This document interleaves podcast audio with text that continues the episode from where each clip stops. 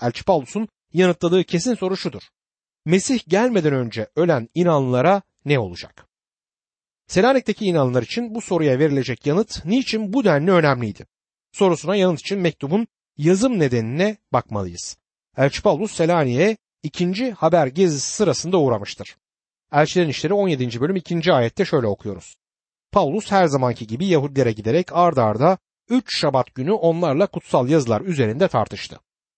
Bu Paulus'un bir aydan daha az bir zaman orada kaldığı anlamını taşır.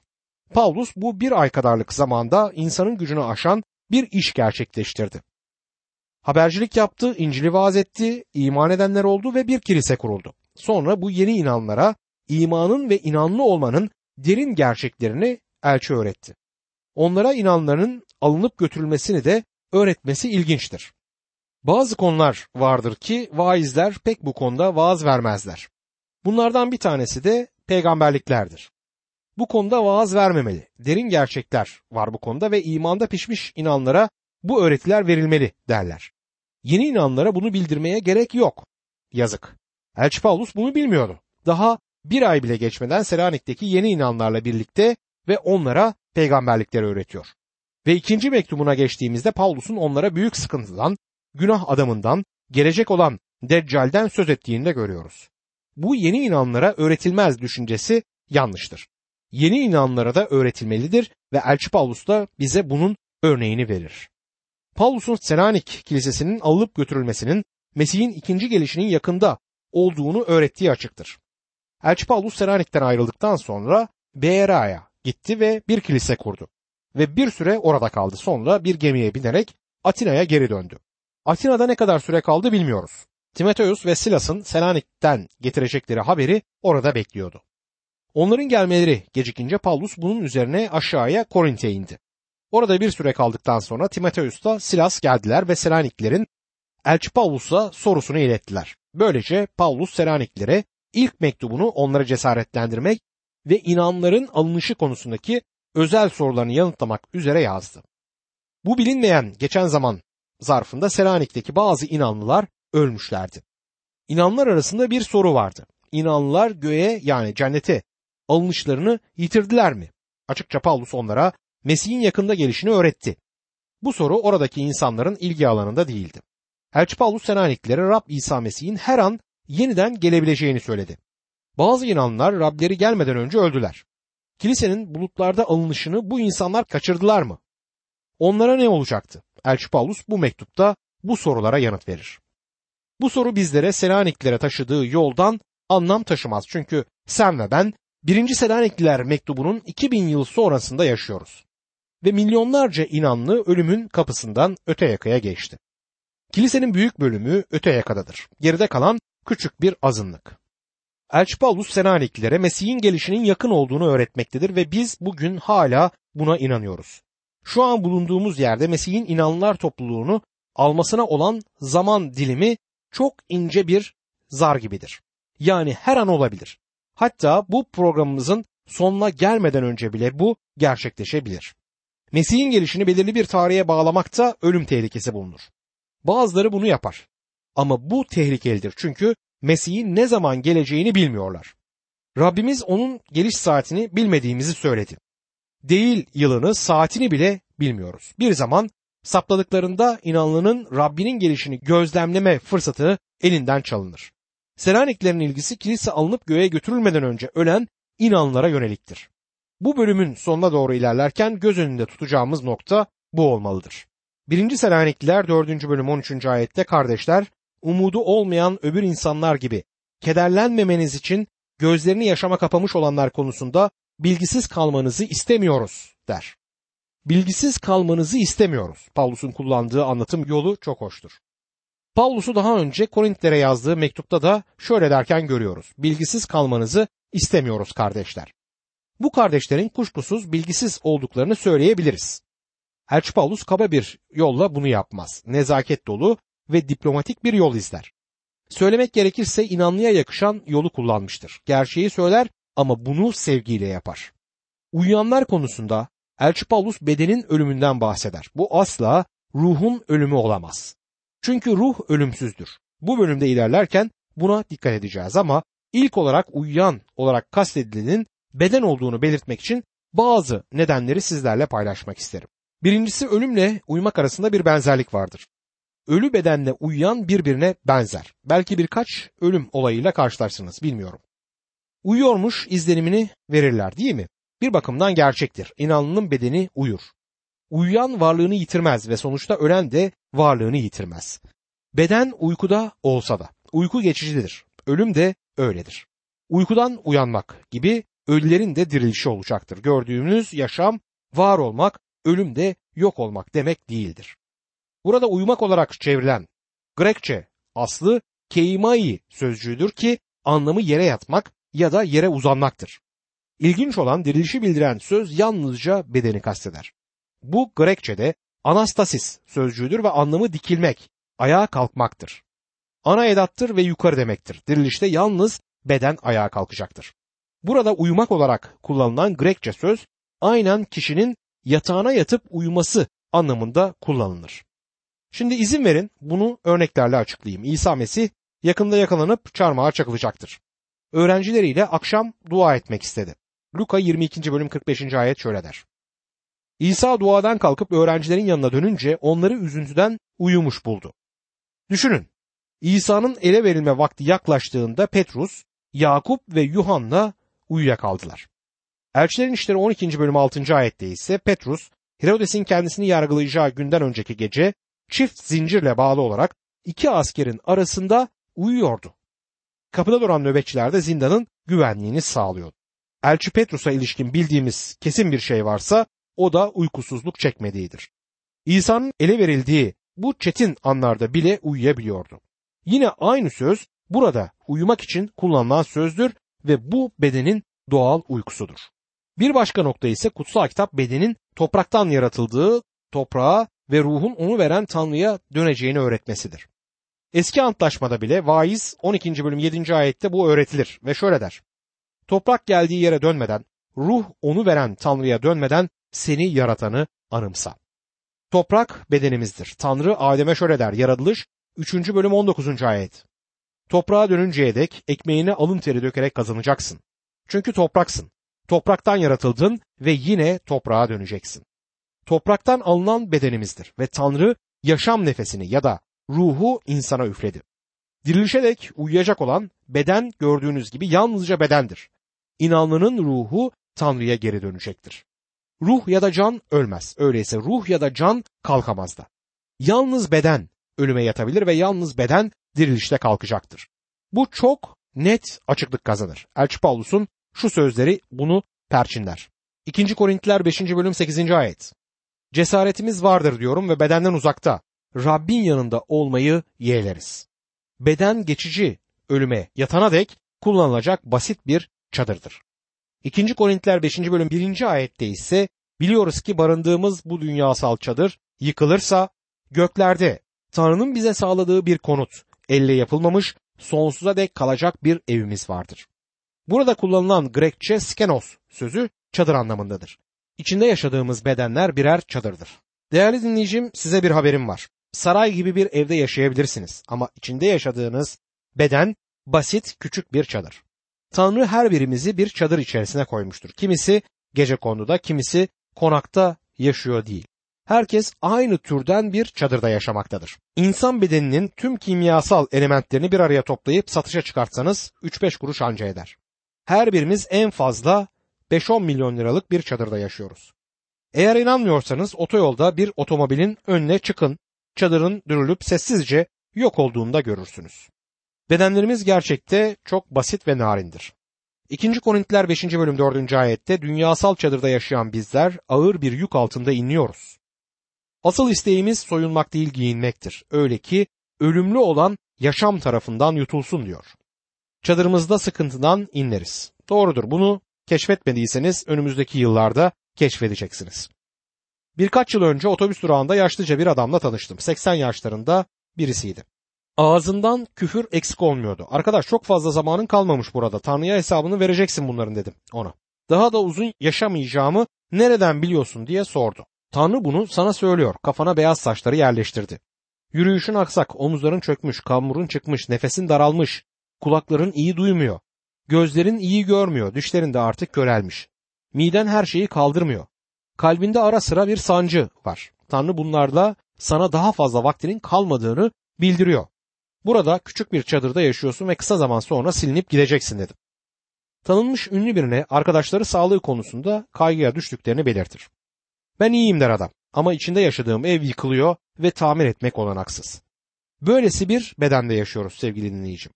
Önceki yıllarda merdivenleri sıçrar adımlarla çıkar inerdim. Tüm hafta sonu sabahtan akşama kadar koştururdum. Bugün durum farklı. Merdivenleri eskisi gibi sıçrayarak çıkmıyorum. Biraz koştuğumda nefes nefese kalıyorum. Eskiden ağrı nedir bilmezken ara sıra dizlerim, parmaklarım ağrıyor. Eşim çok sızlandığımı, inlediğimi söyler. Ona inlemenin kutsal sözde geçtiğini söylüyorum. Paulus bu bedende iniyoruz der. Bu eski bedenler mezara konulacaklar ve uyuyacaklar. Ruh Rab'le beraber olmaya gidecek dostum. Elçi Paulus şunları yazar. 2. Korintiler 5. bölüm 6 ve 7. ayetler. Bu nedenle her zaman cesaretimiz vardır. Şunu biliyoruz ki bu bedende yaşadıkça Rab'den uzaktayız. Gözle görülene değil, imana dayanarak yaşıyoruz. Şu an bu bedende evimizdeyiz. Bu yaşadığımız yer. Biliyor musunuz? İnsanlar bizi gerçekten aslında göremiyor. Bedenlerimizin içine gizlenmiş durumdayız. Bazen toplantılara gelen kişiler yanıma gelerek beni radyoda dinlediklerini ve merak edip nasıl biri olduğumu görmeye geldiklerini söyler. Ben hep böyle hissediyorum kendimi. Beni gerçekten göremiyorsunuz. Tüm gördüğünüz bir kafa, elbisenin kollarından dışarı çıkan eller. Beni tam olarak göremiyorsunuz. Ben bu bedenin içinde yaşıyorum. İçinde barındığım bu ev tamir edilemez türden ama bu dünyada yaşadığım sürece onun içinde kalacağım. Elçi Paulus konuşmasını şöyle sürdürür. 2. Korintliler 5. bölüm 8. ayet. Cesaretimiz vardır diyorum ve bedenden uzakta Rabbin yanında olmayı yeğleriz. Bundan daha tatlı bir şey düşünemiyorum. Eğer cenaze törenime gelirseniz ne kadar doğal görünüyor demenizi istemem. Hatta gelmenizi bile istemem. Sadece geride bıraktığım çadırımı orada bulacaksınız. O benim eski evim. Uykuya verilen bedenimdir. Ben Rab'le birlikte olmaya gideceğim. Ve diriliş günü bedenimizde ayağa kalkacak. Yıllar önce diriliş bedensel mi ruhsal mı olacak diye tartışmalar vardı ortada. Bunu hala savunanlar günümüzde vardır. Çok tanınmış bir öğretmen kutsal kitaptan şu ayeti okudu. 1. Korintiler 15. bölüm 44. ayet. Doğal beden olarak gömülür, ruhsal beden olarak diriltilir. Doğal beden olduğu gibi ruhsal beden de vardır. Bu ayeti referans alarak şöyle tanımlama yaparlar. Görüyorsunuz diriliş ruhsaldır çünkü ruhsal deniliyor. Bu konuşmacının konuşmasında bir alkış tufanı koptu ve bu konuşma çoğaltılıp salondakilerine de dağıtıldı.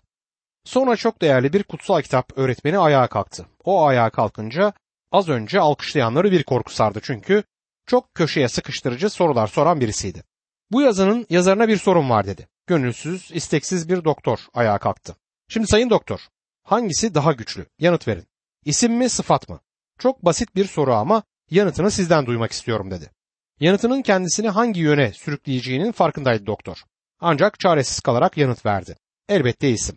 Şimdi doktor, bugün burada dağıttığınız bu yazı karşısında gerçekten şaşkınlığa düştüm. Ağırlığı sıfat üzerine yüklüyorsunuz. İsim daha ağır anlam taşıdığı halde dedi. Gelin yeniden bakalım konuya. Ekilen doğal beden, dirilen ruhsal beden, diriliş olayına taşınan tek söz bedendir. Ölen aynı beden, doğal bedendir.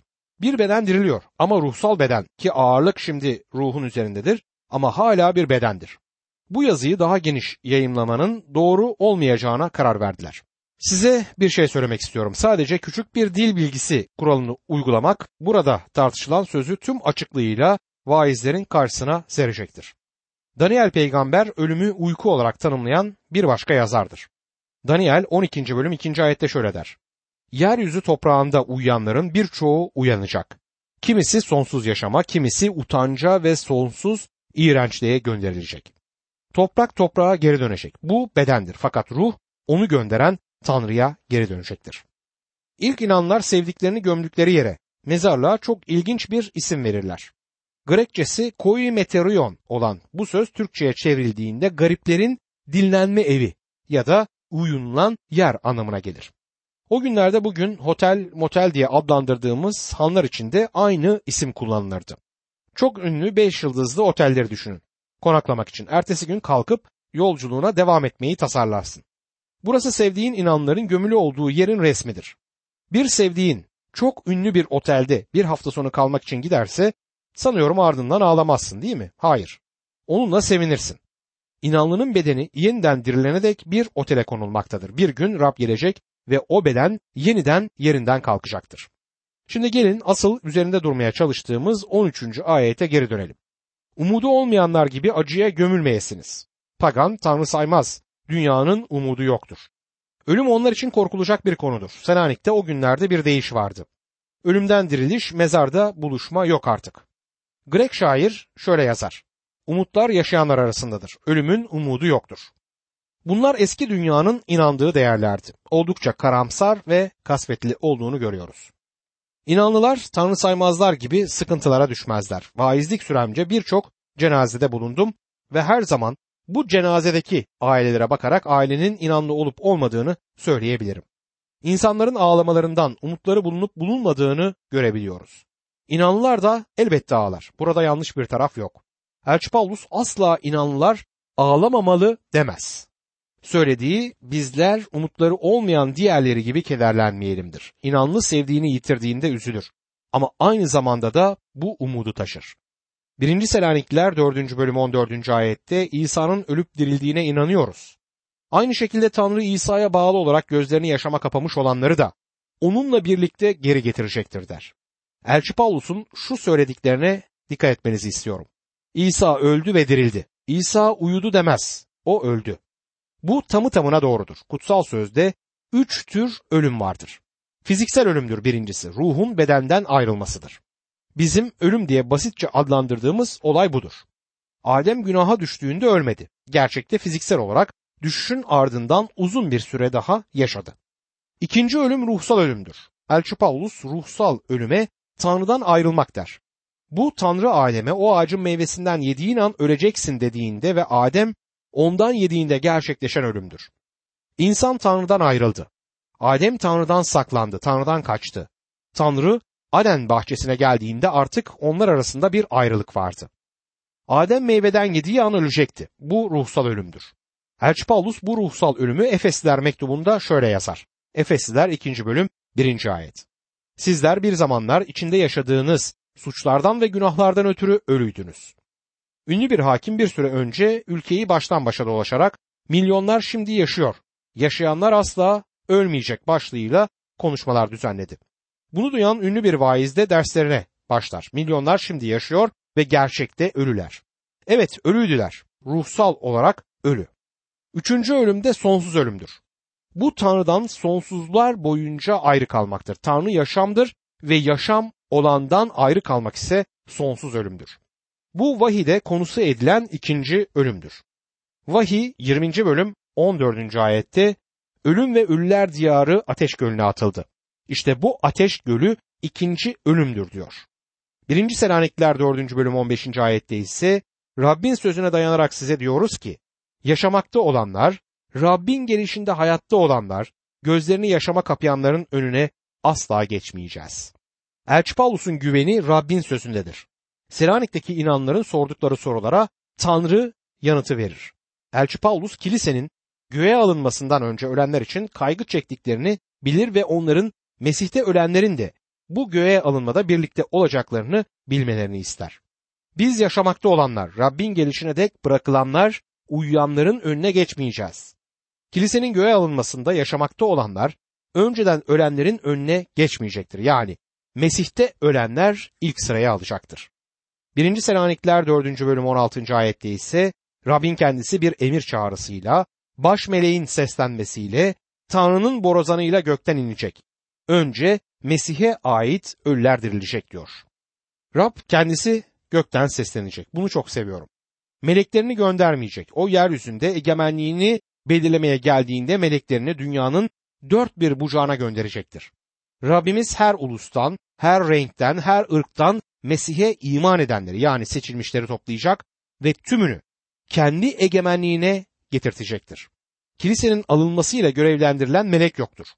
Mesih'in doğumunu melekler müjdeledi. Ne dediler? Davutoğlu yeni doğan kral olarak çağrıldı. Doğudan gelen bilginler Yahudilerin yeni doğan kralı nerede diye onu arıyorlardı. Buna karşın kilisenin onaylandığı kutsal ruhun geldiği Pentekost günü melekler yoktu. Kutsal ruh şahsen gelmişti aralarına. Rab kilisesini bu dünyadan aldığında kendisi gelecektir gökten. Melekler orada olmayacak. Meleklerin İsrail ile bağlantıları vardır ama kilise ile bağlantıları bu bağlamda yoktur. Rab gökten kendisi seslenecek. Bu buyruğun sesi Lazar'ın mezarı başına duran ve Lazar dışarı gel diyen aynı sestir. Bu İsa Mesih'in sesidir. Baş meleğin seslenmesiyle şimdi bir dakika duralım. Kilisenin göğe alınmasında meleklerin rolü var mı? Hayır. Bu onun kendi sesidir ve bu ses baş meleğin sesi gibi olacaktır. Bu sesin niteliğini belirtir. Ondaki yüceliği ve otoriteyi gösterir. Tanrı'nın borusuyla diyor. Orada borular mı olacak? Hayır. Onun kendi sesi tıpkı boru sesi gibi olacaktır. Bundan emin olabilir miyiz? Yuhanna Patmos adasında sürgündeydi. Ve vahiy 1. bölüm 10. ayette şöyle dedi. Rabbin günü ruh yönetiminde dalınca geldim ve arkamdan yüksek boru sesi gibi bir ses duydum. Kim olduğunu görmeye döndü ve yücelerdeki Mesih'i gördü. Boru sesi gibi çıkan yücelerdeki Mesih'in sesidir. Cebrail boruyu çalacak gibi yanlış düşünceleri kafamızdan çıkartalım. Cebrail'in borusu olduğunu bile sanmıyorum ama eğer varsa üflemesi bile gerekmeyecek. Rab İsa Mesih'in Cebrail'in yardımına ihtiyacı yoktur. İsa Mesih dört günlük ölü olan Lazar'ı diriltirken Cebrail'den gelip yardım etmesini istemedi. Buna ihtiyacı yoktu. Rab İsa'nın Cebrail buraya gelip bu adamı mezardan kurtarmama yardım eder misin diye sorduğunu duymadık. Çünkü Mesih'in her şeye gücü ve yetkisi vardır. Mesih İsa'nın bir meleğe ihtiyacı vardır diye düşünmek yanlış olur. Rab İsa'nın kimsenin yardımına ihtiyacı yok. O kilisesini çağırdığında onların bedenleri mezardan çıkacaktır. 1. Selanikliler 4. bölüm 17. ayette ise sonra biz yaşamakta olanlar, hayatta olanlar, onlarla birlikte Rabbi havada karşılamak üzere bulutlar içinde alınıp götürüleceğiz. Böylece sonsuza dek Rab'le birlikte olacağız diyor. Yine alınıp götürülmek sözü burada geçer. Grekçesi harpazo. Anlamı yakalamak, hızla sarılmak, çeviklikle kapılmak, kaldırılmak, taşınmak, tutulmak ya da teslim alınmaktır. Bu düzen içinde işleyen bir olay olacaktır. İlk olarak ölüler dirilecek. Mesih uğruna taşlanarak öldürülen Stefan mezarından çıkıp gelecek. Belki bu ilk iman şehidi dirilişte başı çekecektir. Sonra elçiler ve Mesih'te ölen milyonlarca insan yüzyıllar arasından çıkıp gelecekler. Sonuçta eğer bu dönemde yaşayanlar arasındaysak olayın sonunu tamamlayacağız. Dünyanın her bucağından, her köşesinden yola çıkacağız. Kilisenin büyük çoğunluğu ölüm kapısından geçti. 1. Selanikler 4. bölüm 18. ayette işte birbirinizi bu sözlerle teselli edin der. Onun için bu sözlerle birbirinizi paniğe, korkuya düşürün demez. Elbette hayır. Kutsal kitabım birbirinizi avutun, teselli edin diyor. Bu sözün anlamı yalnızca teselli etmek değil, birbirinizi teşvik edin ve bu konuya ilişkin konuşun demektir aynı zamanda. Dostum İsa Mesih kendisine ait olanları bir gün bu dünyadan alacak. Bundan daha büyük teselli kaynağı yoktur. Bedenlerin üzerinden ölüm kaldırılacak. O gün yaşamakta olanlarla birlikte alınarak Rablerini gökte karşılamaya götürülecekler. Ve böylece hep Rab'de birlikte olacaklar. Ve onunla birlikte bu dünyaya geri gelecekler. Birlikte dünyada egemenlik sürecekler. Sen de bunların arasında olmak ister misin? Bu olanaklıdır eğer İsa Mesih'e iman edersen.